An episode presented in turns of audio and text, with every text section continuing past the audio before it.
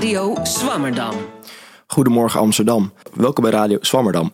Vandaag gaan we het hebben over seks. Maar dan niet de daadwerkelijke handeling waar de meeste mensen meteen aan denken. Maar we gaan het hebben over seksueel gedrag bij dieren en seksualiteit bij kinderen. Bij mij in de studio zijn Willy van Strien en Sanderijn van der Doef aangeschoven om het hierover te hebben. Willy van Strien is bioloog en werkt als wetenschapsjournalist met speciale belangstelling voor evolutie en biodiversiteit. Ze is de schrijfster van het boek Het Penisduel uh, en dat gaat over sta- seksueel strategisch gedrag bij dieren. En zal ons hier meer over gaan vertellen. Mijn tweede gast is Sanderijn van der Doef, psycholoog en seksoloog, gespecialiseerd in, het seks, in de seksuele ontwikkeling van kinderen en jongeren en schrijft hier voorlichtingsboeken over. Zij zal ons meer gaan vertellen over de seksualiteit bij kinderen. Naast mij zit Tanne van der Wal. Zij is vandaag mijn co-presentator. Tanne, waar denk je aan als ik zeg dat we het vandaag gaan hebben over seksueel gedrag bij dieren? Ja, um, ja ik denk dat ik dan toch aan mijn huisdieren moet denken. Dus dat, dat zijn die guppies die ik vroeger had. Uh, maar die eten hun jongen dus op. Uh, ben ik op die manier achtergekomen. Uh, maar dat waren ook mijn twee cavia's waarvan de dierenwinkel zei dat het twee vrouwtjes waren. Uh, waar, waar toen toch een paar kleine caviaatjes uitkwamen. Ja, ik denk dat dat, um, dat is het eerste wat me te binnen schiet. Ja, het uh, is allemaal heel vol, vol verrassingen inderdaad. Uh, en daar gaan we het inderdaad vandaag over hebben. Uh, ik wil graag met jou beginnen, uh, Willy. Uh, in jouw boek Het Penisduel beschrijf je het voortplantingsgedrag van allerlei diersoorten. Van betzwansen tot naakte molratten. Uh, en ik vroeg me af, hoe komt het dat er zoveel variatie is bij dieren als het gaat om seksueel gedrag? Uh, d- er is inderdaad een enorme variatie bij dieren in seksueel gedrag. Um, ja, het principe van seksueel gedrag is eigenlijk heel eenvoudig. Zaadcel moet versmelten met eicel, dus het, uh, dat is heel simpel. Maar man en vrouw moeten elkaar vinden, moeten het eens worden, uh, hebben tegengestelde belangen. Ze zijn rivalen. De, al die dingen maken dat ze heel verschillende strategieën hebben ontwikkeld om dat simpele feit, zaadcel en eicel versmelten, voor elkaar te krijgen. Je hebt het over verschillende belangen. Uh, wat verstaan wij onder die ja, tegenstrijdige belangen? Um, het basispatroon van seksueel gedrag is dat, um, heel eenvoudig gesteld, mannen hebben een enorme hoeveelheid zaadcellen. En zij kunnen hun voortplantingssucces vergroten door zoveel mogelijk vrouwen daarmee uh, te bevruchten. Dus zij zoeken hun voortplantingssucces vooral in kwaliteit, in kwantiteit. Sorry. Uh, vrouwen hebben een beperkt aantal eicellen meestal. Kunnen een beperkt aantal jongen per seizoen voortbrengen. Voor vogels is dat uh, misschien een nestje van vier of vijf eitjes. Dus die kunnen hun voortplantingssucces niet vergroten door een grotere hoeveelheid nakomelingen te produceren. Zij moeten het hebben van, kwa- van kwaliteit. Dus zij proberen een zo goed mogelijke partner te vinden. Dus het basisidee is van mannen willen altijd, uh, zijn losbandig. En vrouwen die zijn heel terughoudend. En die, kiezen, die zijn kieskeurig. Die willen alleen een man die, uh, die van hoge kwaliteit is. En dat wringt dus. Oh ja. En Uh... Ja, het, het hoofdstuk wat ik het meest opmerkelijk vond uit jouw boek, Uh, het hoofdstuk over Kemphanen. Uh, zie je dat patroon daar ook terug? En hoe, hoe zie je dat dan terug in het gedrag van die dieren? Bij Kemphanen zie je het inderdaad heel duidelijk terug. Um, de zorg voor de jongen is daar uitsluitend een zaak van de vrouwen. En de mannen die hebben daar helemaal geen bemoeienis meer. Dus die hebben alle tijd vrij om vrouwen te versieren. En dat doen ze ook heel uitbundig. Het zijn hele leuke dieren. Um, de mannen hebben in het uh, broedseizoen krijgen ze een balskleed met oorpluimen en halskraag. En die bestaan uit veren met mooie kleuren. En die kunnen gestreept of gestippeld zijn. Die mannen bezetten dan op een balsarena allemaal een, een honk. In ieder geval een groot deel van de mannen, die bezet haar een honk. En op dat honk gaan ze dansen en hun veren opzetten en knokken met de buurman om te laten zien wie de sterkste is. En ze maken daar een hele show van. En de vrouwen die komen langs en die doen alsof het ze allemaal niet zo heel veel interesseert. Die doen een beetje nuffig, lopen er langs. Maar ze kiezen uit die mannen degene die het uh, meest dominant is, die het grootste spektakel maakt, die het mooist is. Dus die uh, die man hebben het meest succes. En je zegt dat de meeste mannen zo'n honk gaan verdedigen. Ja, klopt. Zijn er ook mannen die dat niet doen? Het hele bijzondere van Kemphanen is dat er ook een ander type mannen is die een alternatieve strategie heeft. En dat ligt erfelijk vast. En die andere strategie, dat zijn satellieten. Dat zijn mannen die ook die oorpluimen en die halskraag hebben, maar vaak in iets andere kleuren, iets meer wit erin, iets minder zwart erin. En zij gaan niet een honk proberen te veroveren in zo'n balsarena, maar zij voegen zich bij een honkman die zo'n honk heeft. En ze gaan daar mee uh, dansen en veren opzetten en knokken. En die twee mannen bespringen elkaar ook. En daar worden de vrouwtjes enorm opgewonden van. Dus zo'n honkman, die heeft eigenlijk, als hij zo'n satelliet aan zich weet te binden, heeft hij meer succes, want de vrouwen vinden dat prachtig. En komt er dan een vrouw, ja, dan is de honkman toch wel degene die de baas is, dus die zal haar dekken. Maar die satelliet die weet soms toch een kans te grijpen. Als de honkman even is afgeleid, als hij staat te bakkeleien met de buurman, dan uh, weet hij soms toch zijn kans uh, te grijpen. Oh, en daardoor zijn er dus ook de kinderen van zo'n satelliet, zijn dan ook later een satelliet? Van de uh, zonen. Ja, voor de dochters maakt het mm-hmm. niet uit. Maar de zonen van de satelliet zijn voor de helft honkman en voor de helft satelliet. Oké. Okay.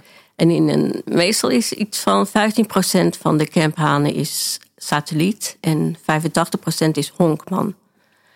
Maar lang niet alle honkmannen slagen erin om een honk uh, te bezetten. Eigenlijk maar één op de drie. Nee, niet één op de... Ja, één op de drie of één op de vier. En die anderen, die hebben geen honk. En die hebben daarmee ook geen voortplantingssucces. Want die vrouwen paren alleen op honken. En uh, nu zijn er twee strategieën van mannetjes die uh, gehanteerd kunnen worden. Uh, is er nog een derde strategie? Uh... ja, ja. Dat, uh, dat klopt. Dat heb je waarschijnlijk gelezen. Er is in uh, tweeduizend vier... is uh, Ja, er is een, een aardappelteler in Groningen, Joop Jukema. En die vangt in zijn vrije tijd ook kemphanen. Ze komen in Nederland niet tot broeden, maar ze komen hier op doortrek wel voor. En hij vangt ze en telt ze. En hij was opgevallen dat um, ja, mannen zijn groter dan vrouwen.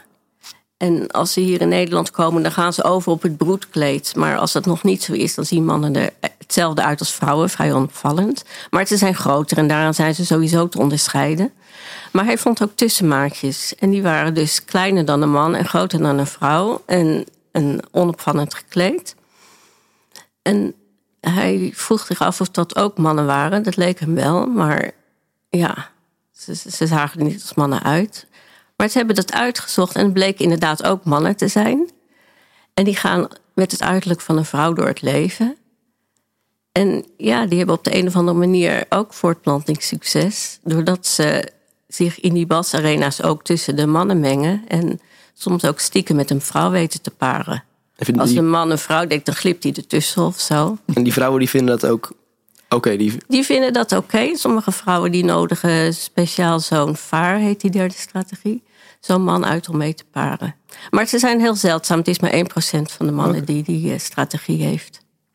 Nou, wat grappig. Dat, ja, uh, ja, ja. dat vond ik heel erg leuk om te lezen. Ja, het is ook heel bijzonder die, dat dat erfelijk vast ligt. Dat is maar bij een handvol diersoorten is dat... Uh, Is dat zo?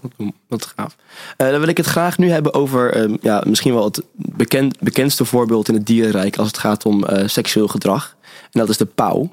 Ja. Uh, zou je me kunnen vertellen waarom is dit dier zo'n, zo'n groot voorbeeld in de uh, seksualiteit bij dieren? Um, bij pauwen heb je ook dat basispatroon. Uh, mannen willen altijd paren met zoveel mogelijk vrouwen. En vrouwen die hebben maar een aantal eieren die per broedseizoen die ze kunnen ontwikkelen. Dus die zoeken een man van hoge kwaliteit. En bij pauwen, net als die kemphanen, sloven die mannen zich enorm uit. En dat doen ze met hun staart, onder andere. Ze hebben ook uh, mooie kopveren en zo. Maar die staart die is uh, een beroemd voorbeeld van seksuele selectie. Um, ook die pauwen, ze leven van oorsprong uh, in India. En daar hebben ze ook balsarena's waar ze vrouwen lokken door te roepen. Die akelige pauwenkreet die je misschien wel kent van de kinderboerderij. Vreselijk geluid. Er komen vrouwen op af en dan gaan die pauwen hun staart opzetten. En um, ja, die staart die bestaat uit uh, iets van honderdvijftig oogvlekken. Maar er is variatie in. Sommige pauwen hebben er honderdtwintig, sommige hebben er honderdzeventig. Uh, de een heeft een iets langere staart na, dan de ander. De een heeft wat grotere oogvlekken dan de ander. En die vrouwen die komen daar weer uh, kijken en die keuren die mannen. En die kiezen die mannen met de langste staart, de grootste oogvlekken, de meeste oogvlekken. En uh, ja, ze kijken dus naar die... Uh... die oogvlekken en die lengte van de staart. Ja. Maar zegt die lengte van die staart of het aantal oogvlekken, zegt dat wat over zo'n mannetje? Ja, het is heel grappig. Het is al sinds de tijd van Darwin al het voorbeeld van uh, kieskeurige vrouwen en pronkende mannen. Maar het is nog niet zo lang geleden dat iemand echt heeft nagegaan van, zegt het inderdaad iets? Maar het blijkt inderdaad dat mannen met een lange staart, dat die wat um, zwaarder zijn. Dat die wat beter weten te ontsnappen aan hun roofvijanden. Dus die zijn inderdaad van betere kwaliteit. En het moet ook wel, want zo'n staart, het kost uh, energie om hem aan te maken. En het kost ook energie om hem omhoog te vouwen. En de mee, ja, ze ruisen er ook nog mee. Dat is best een zwaar karwei. En bovendien, die pauwen hebben roofvijanden. In India zijn dat tijgers. Dus als, die, uh, als ze die zien, dan moeten ze snel weg zien te komen. En die staart zit dan in de weg. Dus een pauw die zich dat kan veroorloven, die moet inderdaad van goede kwaliteit zijn. En die vrouwtjes kiezen die er dan ook uit. Uh, hebben die vrouwtjes dan een strat- ook een strategie om uh, ja, zoveel mogelijk kinderen te krijgen van zo'n uh, mannetje met goede kwaliteit? Um, die vrouwen kiezen, die gaan een paar mannen langs en die kiezen dan de man met de meeste oogvlekken. Dus de man van de hoogste kwaliteit. En laten zich door die man dekken. Dus krijg je inderdaad kinderen van die vader. En het blijkt ook dat die kinderen zwaarder zijn dan kinderen van een pauw met een minder lange staart. En dat ze een hogere overlevingskans hebben. Oké. Okay. Ja. En waar hebben ze dat onderzocht dan? In India of... Dat onderzoek um, waar ik het dan over heb, dat is gedaan in Engeland in een hele grote dierentuin waar een grote pauwenpopulatie leeft van een paar honderd dieren die daar bijna in zeg maar half natuurlijke omstandigheden leven. Oké, okay, maar ook met roofdieren en zo dan? Daar zijn de roofdieren niet natuurlijk de tijgers, mm-hmm. maar de vossen die ook in die uh, dierentuin kunnen komen. Oké, okay. Dan wil ik nu verder gaan uh, met de, de kippen, de hanen. Ja. Uh, ja. Uh, zie je dit basispatroon ook terug uh, bij die diersoort? Ja, zeker. Ook bij hanen um, is het zo dat de vrouwen voor de jongen zorgen en de mannen niet veel anders te doen hebben dan uh, ja, vrouwen verleiden. Dus dat doen ze dan ook. Maar um, je ziet dan toch dat het basispatroon niet bij alle diersoorten opgaat. Want um, zo'n haan heeft toch niet een onuitputtelijke voorraad zaadcellen. Het zijn er wel veel, maar na een paar keer paren is het toch op. En dan zijn er een paar dagen nodig om een nieuwe voorraad aan te maken. Mm-hmm. Um, per ejaculatie moet je enorm veel zaadcellen hebben om een eicel te bevruchten om de een of andere reden. Mensen zijn bijvoorbeeld al onvruchtbaar als ze minder dan vijftig miljoen zaadcellen in één ejaculatie hebben. Dus een over... Uh, Overdaad aan zaadcellen, dat, dat zet dat dan toch in een ander licht. Dus die hanen, er blijkt, uh, die mannen... Uh, toch ook wel zuinig te zijn met hun zaad. En niet alle vrouwen evenveel zaadcellen te geven. Dat kunnen ze dus controleren? Ze hoeveel... controleren dat. En als ze een uh, kip met een grotere kam... die is een kip van betere kwaliteit... die geven ze meer zaadcellen dan een kip met een kleinere kam. Dus ook die mannen zijn toch wel wat kieskeurig. Ja. ja. En uh, wat zie je? Zijn er nog meer patronen die je ziet? Uh, zijn er ook patronen die terugkeren over... Uh, als er één kip favoriet en uh, kijken ze daarnaar uh, wat andere hanen dat voor gedrag vertonen daar? Ja, dat is ook iets waar ze inderdaad rekening mee houden. Als uh, een haan een kip dekt, dan... Ja, die kip die zal daarna misschien nog met een andere haan paren ook. En dan heb je de sperma van twee hanen. En dan krijg je uh, concurrentie tussen dat sperma, spermaconcurrentie. En een um, haan die weet dat andere hanen in de buurt zijn... die weet dus dat de spermconcurentie gaat optreden. En als het een dominante haan is, want je hebt bij die hanen ook een, een, een pikorde. Mm-hmm. Uh, een dominante haan, die zal misschien de enige zijn die met zo'n vrouwenpaard, want die heeft sowieso uh, de eerste rechten. Dus die, dan is er een kans op spermaconcurrentie, maar dat, die gaat die kans nog wel aan en geeft meer sperma als er meer hanen in de buurt zijn. Maar een ondergeschikte haan, die is zeker van dat de spermaconcurrentie gaat optreden, want het is wel zeker dat die vrouw ook met een dominante haan zal paren. En ja, die gaat dan misschien niet altijd de spermaconcurrentie aan. Die geeft wat minder.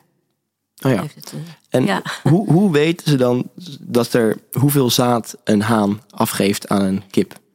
Ja, er is onderzoek naar gedaan waarbij ze de kip een gordeltje omdeden. uh, als vogels paren dan, ze hebben een uh, cloaca, een opening uh, waar de eileiders en de zaadleiders op uitkomen. En die drukken ze even tegen elkaar aan. Dus heel... Uh, Gaat heel snel.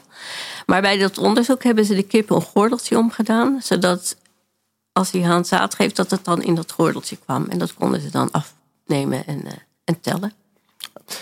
En we hebben het nu vooral gehad over uh, ja, vogels die dus uh, bij mannen helemaal geen rol spelen in de opvoeding van de kinderen.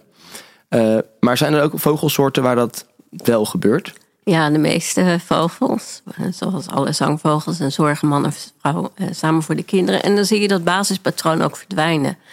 Want dan hebben mannen één partner en moeten ze ook voor de jongen zorgen.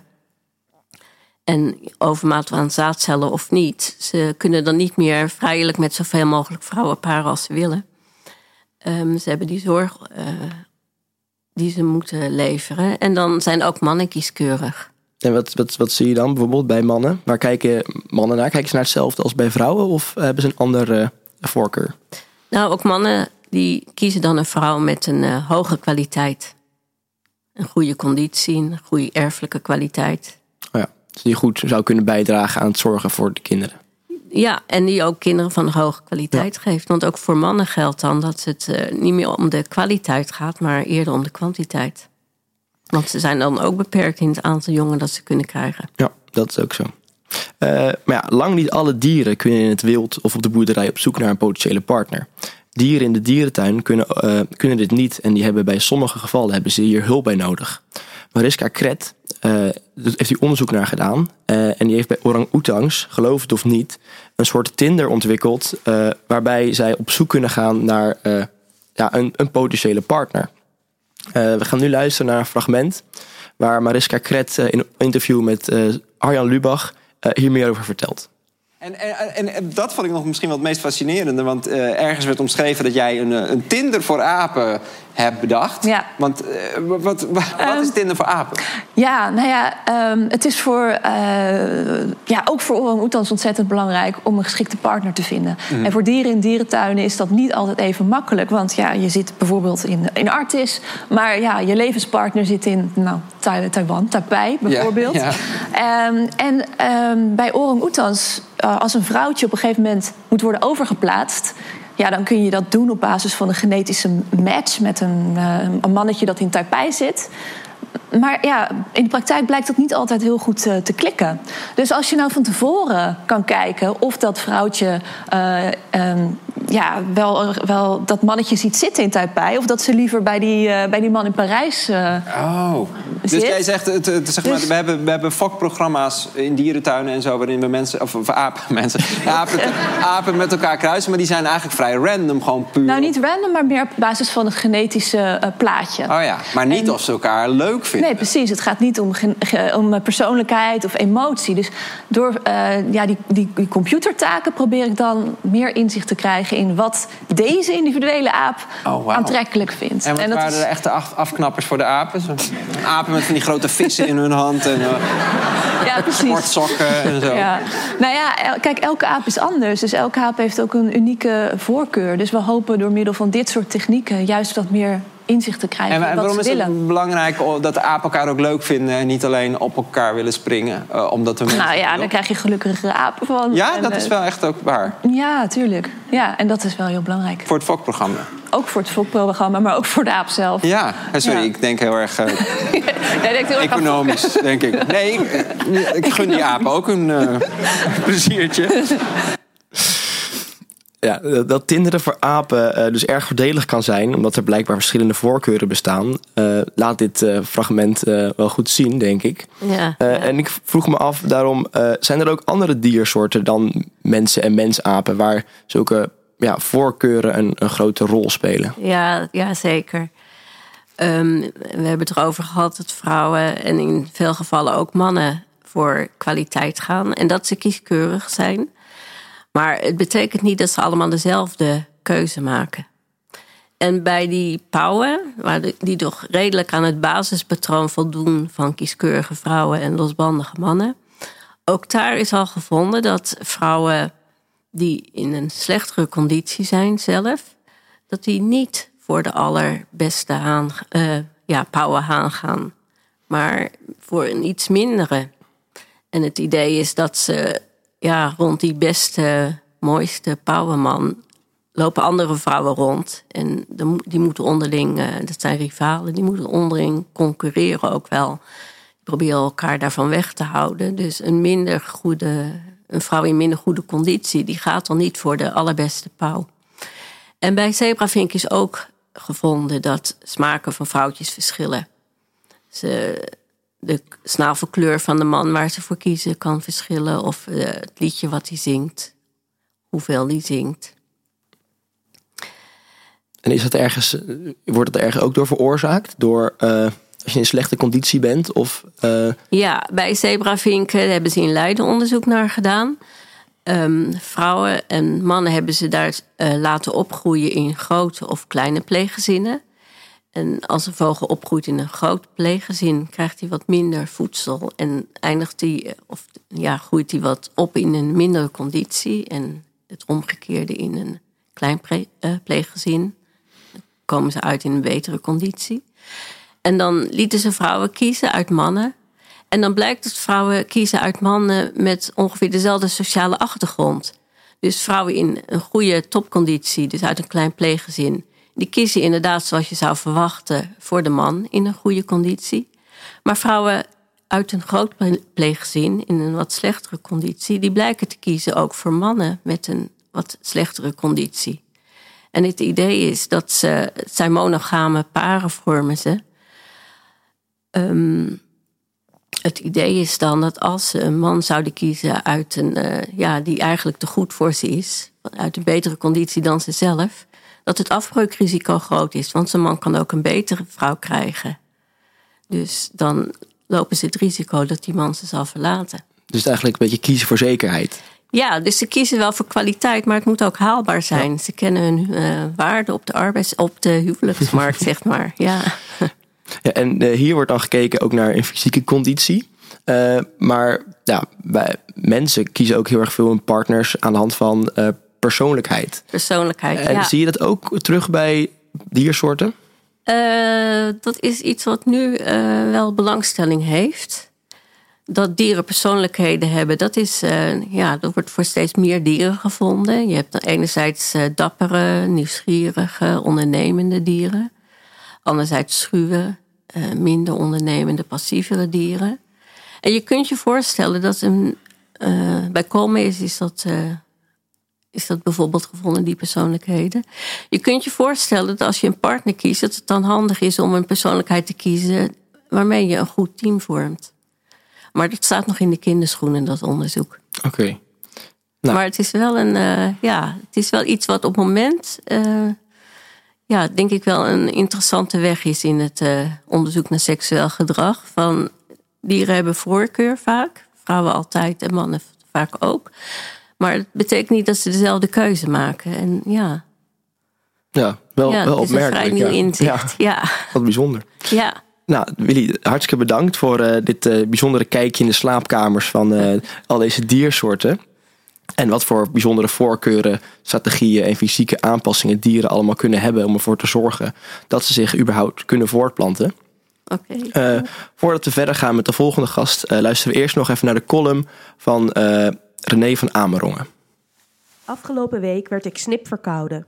Volgens mijn zelftesten, elke ochtend nauwgezet in Duplo afgenomen, één voor de neus en één voor de keel, was het geen corona, waaruit ik opmaak dat een ander virus zijn kans schoon heeft gezien om mij te infecteren. En dus verlang ik nu, met een zere keel en een kop vol snot, alweer bijna terug naar COVID-tijden. Want de afwezigheid van noemenswaardig menselijk contact en het vele handenwassen betekende ook een sterke afname in rondwarende griep en verkoudheid. Nooit meer hoesten of je neus snuiten. Daar begin je toch een beetje aan te wennen op den duur.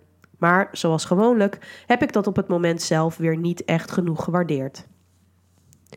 Nu piep ik wel anders. Mijn lijf is kwetsbaar en vergankelijk. En dat kan het zich, biologisch gezien, veroorloven. Verlichte geesten mogen het lichaam dan misschien beschouwen als tempel van de ziel. Evolutionair gezien zijn we niet meer dan een doorgeefluik van genetisch materiaal. Een tijdelijk huis van bewaring voor het D N A in onze geslachtscellen.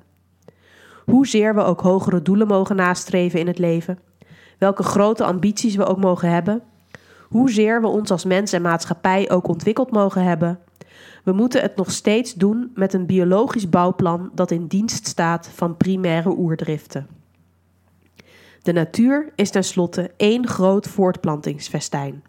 Van het virus dat zich nu even in mijn luchtwegen heeft gevestigd om zich van daaruit weer verder te verspreiden, tot alles wat nu de lente zijn hoogtepunt heeft bereikt, zo welig groeit en bloeit. Zo is de polder vlak bij mijn huis op dit moment één grote kraamkamer. Van knuffelzachte lammetjes die weggelopen lijken uit een wasverzachterreclame, tot een zeer beschermend grutto-ouderpaar dat de aanvalstactieken van de terroruil doet verbleken. En ik heb de aanloop helemaal tot stand zien komen, in een zich wekenlang uitstrekkende paringsdans en seksuele orgie. Er werd fladderend tegen elkaar opgebokst en gakkend geparadeerd. Soms ging het er hard aan toe. Zo weet ik nu waar die schattige jonge eendjes vandaan komen. Want een tijdje terug was ik getuige van hoe een woerd een vrouwtjeseend bevruchtte in de sloot, waarbij de dame in kwestie allesbehalve zachtzinnig onder water werd gedrukt. Met romantiek heeft de gemiddelde voortplanting in het dierenrijk bar weinig te maken. Al heel vroeg tijdens onze embryonale ontwikkeling treedt er een afsplitsing op tussen dat tijdelijke, vergankelijke lichaam en de zogenaamde kiembaan of germline.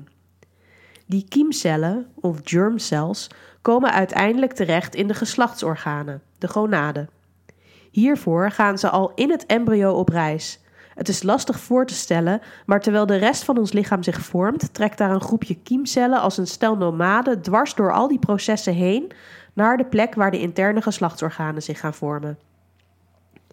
Welke kant het opgaat met die geslachtsorganen en met de kiemcellen wordt in principe bepaald door onze geslachtschromosomen, de befaamde X en Y.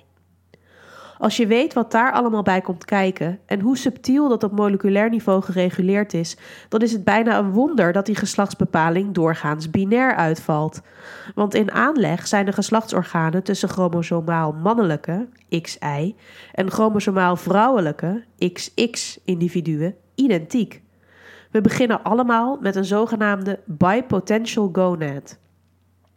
Een fijnmazig samenspel tussen genetische factoren en biochemische signalen stuurt de ontwikkeling naar wat we mannelijk of vrouwelijk noemen. Zij bepalen of de bipotential gonad zich richting testis of eierstok ontwikkelt en dus of de kiemcellen zaadcellen of eicellen gaan worden. Pas in tweede instantie ontstaat de rest van ons voortplantingsgestel onder invloed van hormonen. Is er veel testosteron en is het embryo daar precies goed genoeg gevoelig voor, dan vormen zich zaadleiders, prostaat en penis. Is er geen testosteron, maar wel oestrogeen, dan vormen zich eileiders, baarmoeder en vagina. Mijn moeder, die vroeger verpleegster was, vertelde mij ooit, toen ik nog op de lagere school zat al, dat die biologische ontwikkeling soms fout kon gaan. Zelf kan ze zich dat geloof ik niet meer herinneren, maar ik ben het nooit vergeten. Andere, meer praktische zaken heb ik trouwens gewoon van de ingezonden brieven in de hitkrant en vriendinnen op het schoolplein moeten leren. U ziet, al in de allereerste aanleg is de menselijke seksualiteit complex. En dan hebben we het alleen nog maar over de fysieke component en niet over seksuele gevoelens en gedrag. Dat de biologie dynamisch en divers is, behoeft geen twijfel. Wat normaal gevonden wordt, is aan mens en maatschappij. Gelukkig zijn normen er om bijgesteld te worden. Ja, dankjewel René voor deze mooie column. Ja, dit is ook de biologie, maar dan op een hele kleine, ultiem kleine schaal. We hebben uh, net uitvoerig het seksuele gedrag van dieren besproken. En nu gaan we het met Sanderijn van der Doef hebben over seksualiteit bij kinderen. Sanderijn, jij bent seksuoloog en bestudeert seksualiteit bij mensen. Uh, we hebben het net over voortplanting bij dieren gehad. En ik vroeg me af, uh, wat zijn de verschillen tussen seksueel gedrag bij mensen en het seksueel gedrag dat je bij dieren ziet? Um, ja... Het verschil tussen seksueel gedrag van mensen en van dieren. Um, nou, één groot verschil is denk ik dat um, bij heel veel mensen het seksueel gedrag niet als doel heeft om voort te planten. En dat is bij dieren volgens mij wel. Uh, en bij heel veel mensen is er een ander doel dan alleen de voortplanting, namelijk uh, genot, plezier, lust, um, het fijn hebben, um, allerlei doelen. Daar is overigens wel onderzoek naar gedaan. Waarom hebben mensen seks? Wat zijn de motieven van mensen? En dan blijkt dat er, um, nou, dat daar sowieso al verschillen tussen zitten tussen mannen en vrouwen. Wat het doel is uh, om seks te hebben.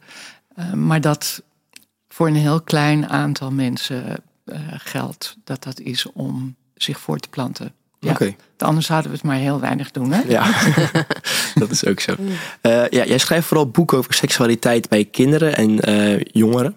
Uh, ik was nogal in de war toen ik dit voor het eerst hoorde. Uh, Wel, want, welk woord? Uh, seksualiteit bij kinderen. Uh, want uh, ja, ik dacht altijd dat seksualiteit pas ontwikkelt na je kindertijd. Uh, als je in de puberteit terechtkomt. Ja. Uh, wat bedoel je dan precies met seksualiteit bij uh, kinderen? En uh, ja, hoe kan het dat kinderen dit ook ervaren?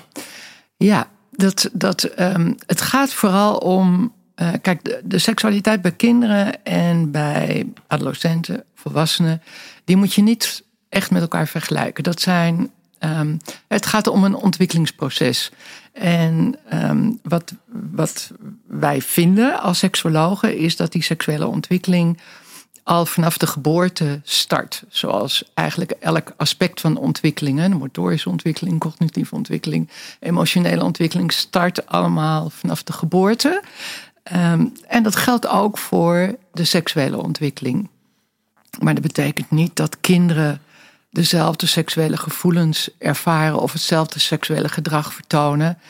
Um, zelfs niet in het klein, uh, als volwassenen of uh, pubers. Dus...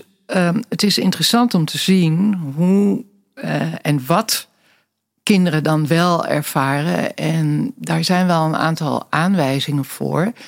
Um, hoe baby's eigenlijk al een, een, een in basis uh, seksueel gevoel kunnen ervaren. Al noemen ze dat zelf. Ik bedoel, ze hebben er op die leeftijd zeker nog niet de woorden voor. Um, en zullen ook... Tot, tot, nou, waarschijnlijk tot, tot de puberteit dat zelf ook niet seksuele gevoelens noemen. Um, maar naarmate kinderen ouder worden, zie je dat ze er steeds dat hun vocabulaire steeds meer ontwikkelt en ze daar ook steeds um, betere um, uh, woorden aan kunnen geven en een omschrijving aan kunnen geven. Maar wat we zien is al dat bij uh, baby's die uh, vanaf uh, dat ze een jaar of nou, uh, vier tot zes maanden zijn, dan ontwikkelt de oog-handcoördinatie zich uh, bij baby's.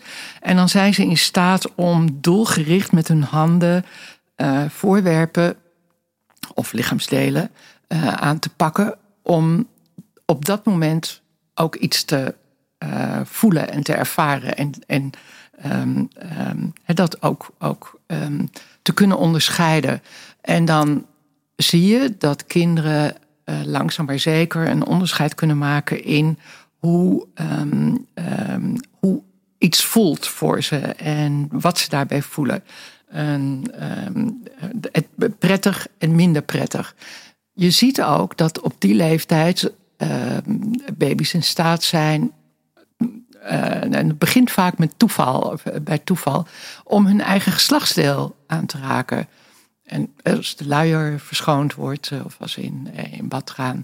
En de eerste aanrakingen van hun eigen geslachtsdeel uh, is een prettige ervaring voor de meeste kinderen. En hoe weten we dat niet? Omdat we kinderen uh, dus interviewen met de vraag van... Uh, Uh, hoe voelt dat? Maar omdat je dat kunt zien aan hun gezichtsuitdrukking. Het is een prettig gevoel.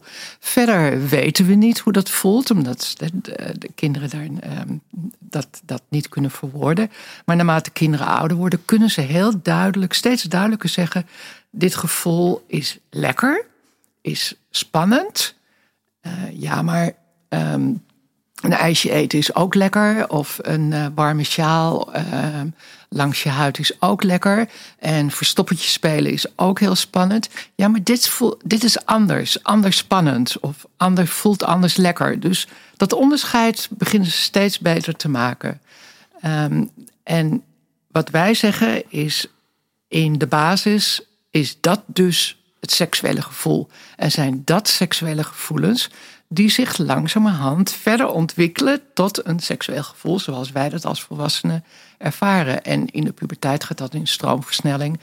Uh, mede onder invloed van de hormonen. Uh, en, ja, de, maar ja, op een gegeven moment kun je dus kinderen gaan vragen... Hoe, wat, ze, wat, ze er, wat ze meemaken, wat ze ervaren, wat er in hun hoofd omgaat. Ja. Uh, en dat gebeurt op een jaartje of drie kun je al, kunnen kinderen... zich gaan verwoorden.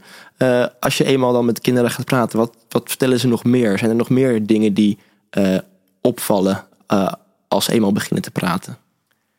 Um, en dan bedoel je dingen die te maken hebben met, ja, met seksualiteit? Ja, precies. Ja, ze, nou, ze gaan sowieso uh, zijn, worden ze nieuwsgierig. Hè? Dat is, dat hoort bij de ontwikkeling van een kind. De, de nieuwsgierigheid naar alles wat er om hen heen gebeurt. En daar vragen over stellen. En dat kunnen dus ook vragen uh, zijn die met seksualiteit te maken hebben. Um, hoe hun lichaam eruit ziet. Hoe, waarom hun lichaam er anders uitziet dan het lichaam van een ander. Uh, waarom het li- hun lichaam er anders uitziet dan het... Uh, blote lichaam van een van de ouders of van beide ouders. Uh, of van andere volwassenen. En nou, dat, dat. Of hoe een baby gemaakt. Als ze een zwangere uh, vrouw zien. Waarom die mevrouw een dikke buik heeft. Uh, en uh, nou, dan krijgen ze meestal als antwoord. Omdat daar een baby in zit. Maar hoe is dan die baby in die buik gekomen? En dan zijn dat, is dat een gewone normale vraag.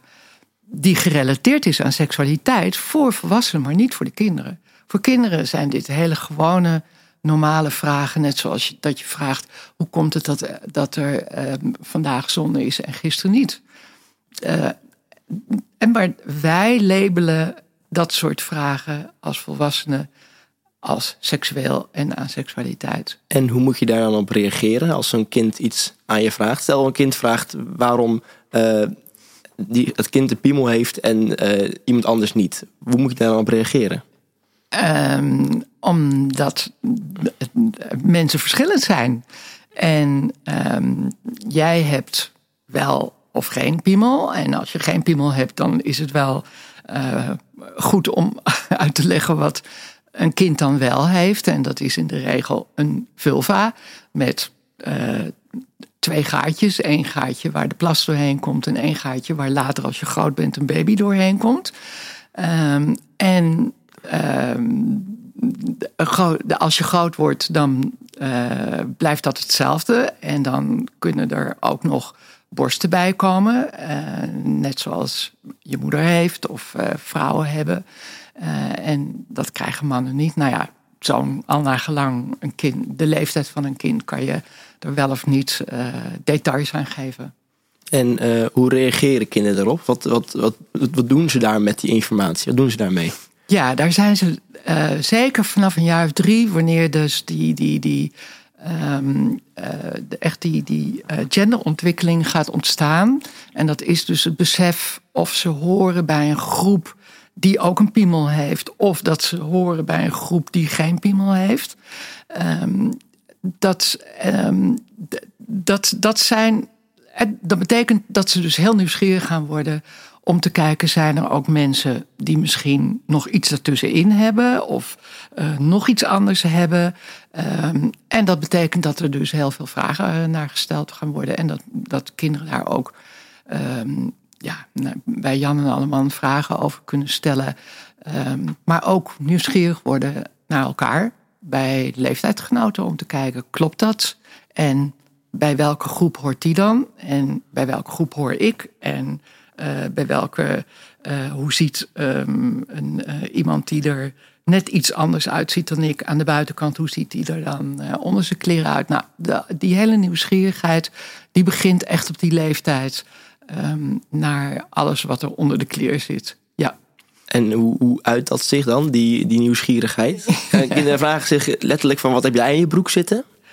Nou ja, het, het voorbeeld wat ik heel vaak uh, uh, geef, wat, wat mij dus ook uh, is gebeurd, is dat um, uh, de, de, de manier waarop uh, de, de criteria die, die kinderen gebruiken om gender te onderscheiden, dat zijn echt criteria die met de buitenkant te maken hebben.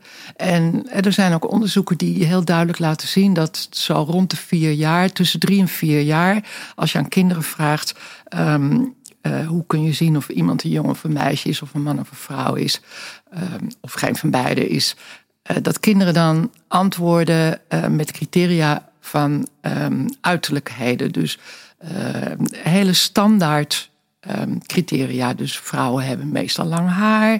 Vrouwen hebben uh, vaak uh, um, sieraden in. Vrouwen hebben ook, Uh, nou, vroeger werd er ook gezegd, hebben vaak uh, een rok aan of een jurk aan. En bij mannen werd er vaak, uh, of jongens gezegd, Uh, snorren, baarden, korter haar en vaker broeken. Dus uh, echt uh, conservatieve, traditionele antwoorden. Um, en Um, nou, wat er mij ooit is overkomen, vond ik een heel mooi voorbeeld. Wat ik ook heel vaak gebruik, is dat ik in een tijd, Um, er was een periode dat ik heel kort haar had. En um, toen had ik, was toen mode. En, uh, maar ik had wel sieraden in en ik had make-up op. En ik had toevallig uh, een broek aan. En ik moest iets brengen bij een oud collega van me. En uh, haar kind van drie deed de deur open. En die Um, Uh, keek mij van top tot teen aan, voordat hij zijn moeder ging roepen om te zeggen tegen zijn moeder, mam, er staat een mm. mevrouw of meneer voor de deur. Dus ik werd van boven tot beneden gescand. En de conclusie was moeilijk, want ik had kort haar, ik had een broek aan, Uh, ik had dan weliswaar geen baard, ik had wel make-up en sieraden. Hmm, moeilijke situatie. Dus het kind, in een flits zei dat kind tegen mij, mag ik jouw piemel even zien? En dat vond ik zo'n belangrijk en goede opmerking, want dat was voor het kind exact het criterium. Zo kan ik zien of dit een man of een vrouw is. Um, nou, die moeder kwam er daarnaast. En dat werd een beetje opgelost. um, maar goed, dit, ik, ik, mijn antwoord was ook van, nee, ik, uh, je mag mijn piemel niet zien. Want ik heb geen piemel. En ik ben een uh, mevrouw en uh, is je moeder thuis? Nou goed, die kwam eraan. Maar um, snap je, op een gegeven moment ontdekken kinderen dat er uh, best wel verwarring is in de buitenwereld. Tegenwoordig zijn er ook mannen die een jurk kunnen dragen of een rok kunnen dragen. Er zijn uh, vrouwen met heel kort haar, zonder uh, make-up, zonder sieraden, met een broek. Uh, het doet er niet toe. Er zijn hele verschillende uiterlijke variaties, waardoor kinderen soms in verwarring kunnen raken. En het dan belangrijk vinden om te weten, dat onderscheid kan ik dus nog steeds zien Uh, door te kijken of te vragen naar het geslachtsdeel. En dan zijn ze, ja, dat weten ze dan op, dat, op die leeftijd nog niet, maar dan zijn ze er eigenlijk nog niet echt oh ja. zeker van.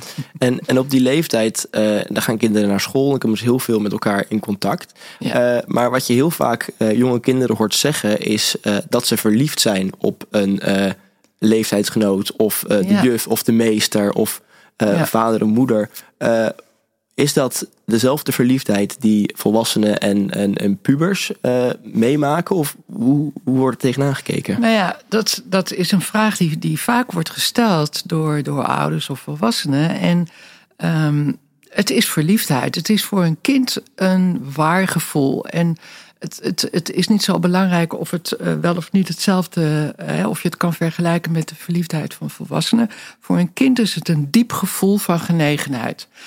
Um, ze vinden die persoon... leuker, aardiger, liever, wat voor omschrijving je daar ook aan wil geven, dan een ander persoon. Ze hebben daar nog niet hele duidelijke... Die vocabulaire is nog niet genoeg ontwikkeld om helemaal subtiel te kunnen uitleggen wat ze daar dan mee bedoelen. Maar wat ze uit de buitenwereld horen zijn termen als um, verliefd zijn, uh, op elkaar zijn, verkering enzovoort.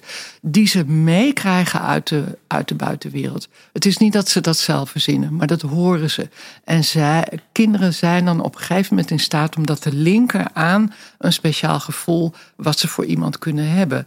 En noemen dat verliefd. En ja, als ze heel jong zijn, kunnen ze dan inderdaad op hun vader en moeder verliefd zijn. Op de juf, maar ook op hun huisdier.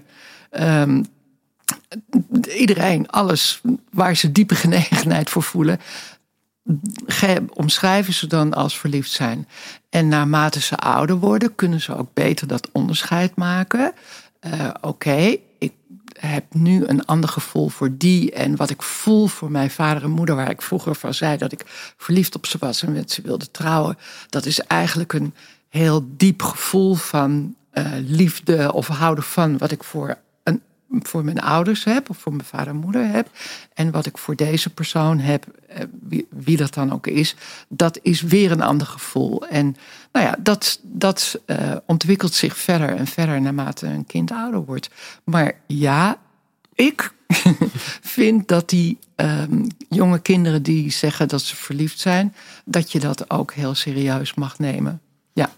En wanneer zie je dan uh, daadwerkelijk romantische gevoelens bij kinderen of bij jongeren ontstaan? Wanneer komt dat voor het eerst? Ja, het is de vraag wat je onder ja. romantische gevoelens verstaat. Ja. Hè? Uh, en als je daaronder verstaat verliefde gevoelens, dan is dat dus al ja. heel jong. En, um, uh, het, maar dat zijn nog geen seksuele gevoelens uh, voor een ander. Die verliefde gevoelens zijn nog niet gekoppeld aan seksualiteit en um, seksuele gevoelens.